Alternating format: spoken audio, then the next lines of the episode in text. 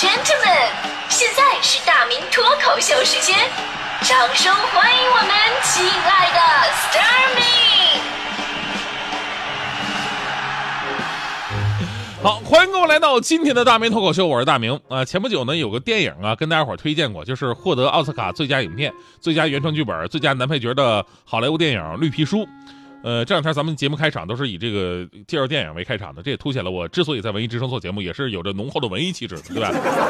所以以后不要老说，哎呀，这你们节目不文艺啊！毕竟有人问卢梭什么是艺术，卢梭说什么不是艺术？今天呢，咱们聊的是一个特别庸俗的话题，就是亲人跟爱人之间到底应不应该保留隐私？那跟这部电影有什么关系呢？因为这部电影啊，其实讲的是两个男人之间的事儿，一个白人保镖护送着一个黑人钢琴师在美国完成自己的巡演的一个故事。它讲述的更多是在那个年代跨越种族偏见和阶级歧视，最后升华友谊的这么一个故事。所以呢，看似跟保护隐私没什么联系，但这个电影当中有一个桥段，我印象特别深刻，就是这个白人保镖啊，当时决定接这个活儿了，送黑人钢琴家去全国巡演，因为这个时间会很漫长。然后呢，第二天跟媳妇告别的时候，媳妇当时眼泪就下来了，还那么依依不舍呀，这感觉好像再也见不着了似的。就这种感觉，在今天绝对不会有，绝对不会有，尤其是老夫老妻更不可能。你感情再好也不至于这样，啊！你看出差的朋友多了去了，也没见谁媳妇儿告别的时候在机场哭得要死要活的啊。现在老夫老妻能坚持送机的就已经不多了，是吧？但我们说这跟感情啊没多大关系啊，这不是说感情不好，是因为现代啊这个通讯设备太方便了，你想什么时候联系就什么联系，打个电话就行了。你要想看人的话呢，视频一下是吧？所以在那个年代啊，那个白人媳妇儿她看不见啊，我们就能理解她为什么哭了。很大一部分原因，她只能通过写信。你写信是没办法查岗的呀，啊，查岗真的很重要。你别别觉得我庸俗啊，这就是我我今天我特别想表达的一个重点，就是每次说到查岗的时候啊，我们第一个反应就是查岗本身是一个充满贬义的词汇，里边充满了鸡贼、不信任、距离、不理解这样的一些负面的意思影响。但我想说什么呢？就查岗本身是没错的，这是一种爱的表达，尤其是女生。凭我这么多年阅人无数的经验，我跟你说，女生都是很现实的，因为眼前的东西才会给她带来安全感。就好比你跟一个女人啊，山盟海誓、花前月下，未来我一定怎么怎么着，你绞尽脑汁让她对你产生信赖感，其实根本就不需要那么麻烦，你只要把自己的银行卡放在她那就行了。这个吧，跟成不成熟没关系。有男人吧，总想教育女人，哎呀，你们能不能成熟一点儿？我告诉你，成熟的女人她只会要的更多。不要问我为什么知道，我爸的股票账户到现在还在我妈手里放着呢。要不是有新婚姻法的保护，否则我爸现在真的是身无分文。同样的道理，女人呢需要看到男人在她身边，或者呢，即便男人不在她身边的时候，也需要时时刻刻知道你在哪儿，你在干嘛，她才会安心。这点不用说，女人，男人也是一样，啊，当女人不在身边的时候，男人也要时时刻刻都是想知道啊，女人都在哪儿，在干嘛，他才会安心去看别的事儿。所以呢，查岗啊是女人的天性使然，出发于对于出发于对男人的爱，那么查岗当然是无无可厚非的事儿了啊。当你懂得这个道理，你就会觉得啊，它起码是一个挺可爱的行为。虽然说有的时候真的会很让人头疼，因为女人查岗的方式吧太多种多样了，让人防不胜防。而有的时候呢，对你的管理又到了非常严苛的地步，所以查岗与反查岗一直是斗智斗勇、彼此不断技术升级的状态。如果以前你拍张照片啊，我就想证明自己，哎，亲爱的，我在家呢，我哪儿都没去，不信你看，我给你拍张照片，啪发过去了。其实是你很早之前就准备好了在家的一张照片，这张在多年之前就已经不能过关了，因为另一半会要求你按照他的要求拍一些指定动作和表情的照片。即便啊，你凭借对你媳妇儿的了解，把能做的动作和表情都拍了一遍，以备不时之需，他们也有各种办法来戳穿你的谎言。强哥当年就中过招，强嫂有次出差，在外地打电话查岗，啊，你在哪儿呢？啊，强哥其实在酒吧正嗨呢，赶紧找个安静的地方跟媳妇说，啊，媳妇我在家呢。强子说，哼，在家，我在枕头下面放了一百块钱，你拿出来把那个编号念给我听一下。强哥当场就崩溃了。幸好一名专业的相声演员，最擅长的就是临场反应。强哥当时立马跟媳妇说：“媳妇儿啊，我知道那一百块钱呢，但是我以为是你出差给我的零花钱，我给花了。”说完，强哥都为自己的智慧点赞。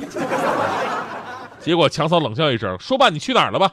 我在枕头放的下边放的是十块。”强哥族，你知道这种诓骗式的查岗非常流行，啊，或者呢，你回来啊，在你车上发现了一根口红，说这是哪个女人的啊？坐你车了，留的口红，你支支吾吾答不上来，我哪知道我是不是上次大迪坐我车落下的？就人家冷笑一声，哼，编吧，这支口红是我新买的，老公好看吗？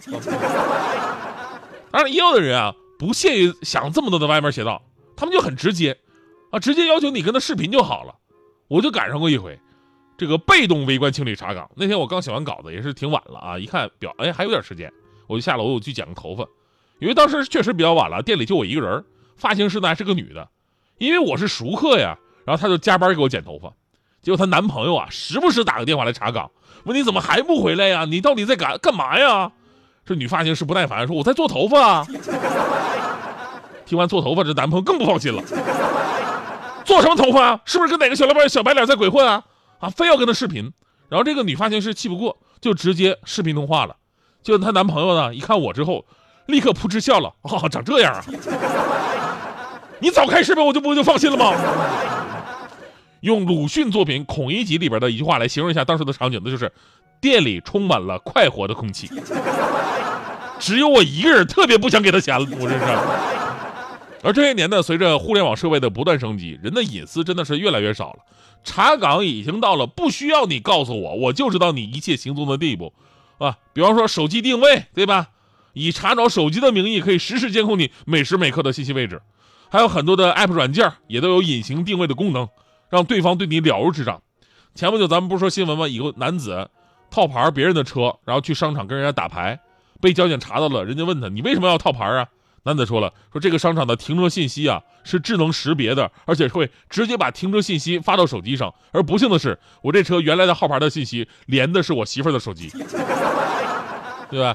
昨天我甚至还看到这样新闻，就是九五后们查岗的新办法：九五后的情侣买来儿童手表当礼物，用儿童手表的定位功能实现时刻位置共享，既表达自己的真心，又防止对方出轨。”用小天才手表来查岗的人才真的是个小天才啊！这，所以最后总结一下啊，查岗这事儿呢，虽然是无可厚非的，但是爱情呢是两个人之间的事儿，对错并不重要，重要的是彼此之间的感受。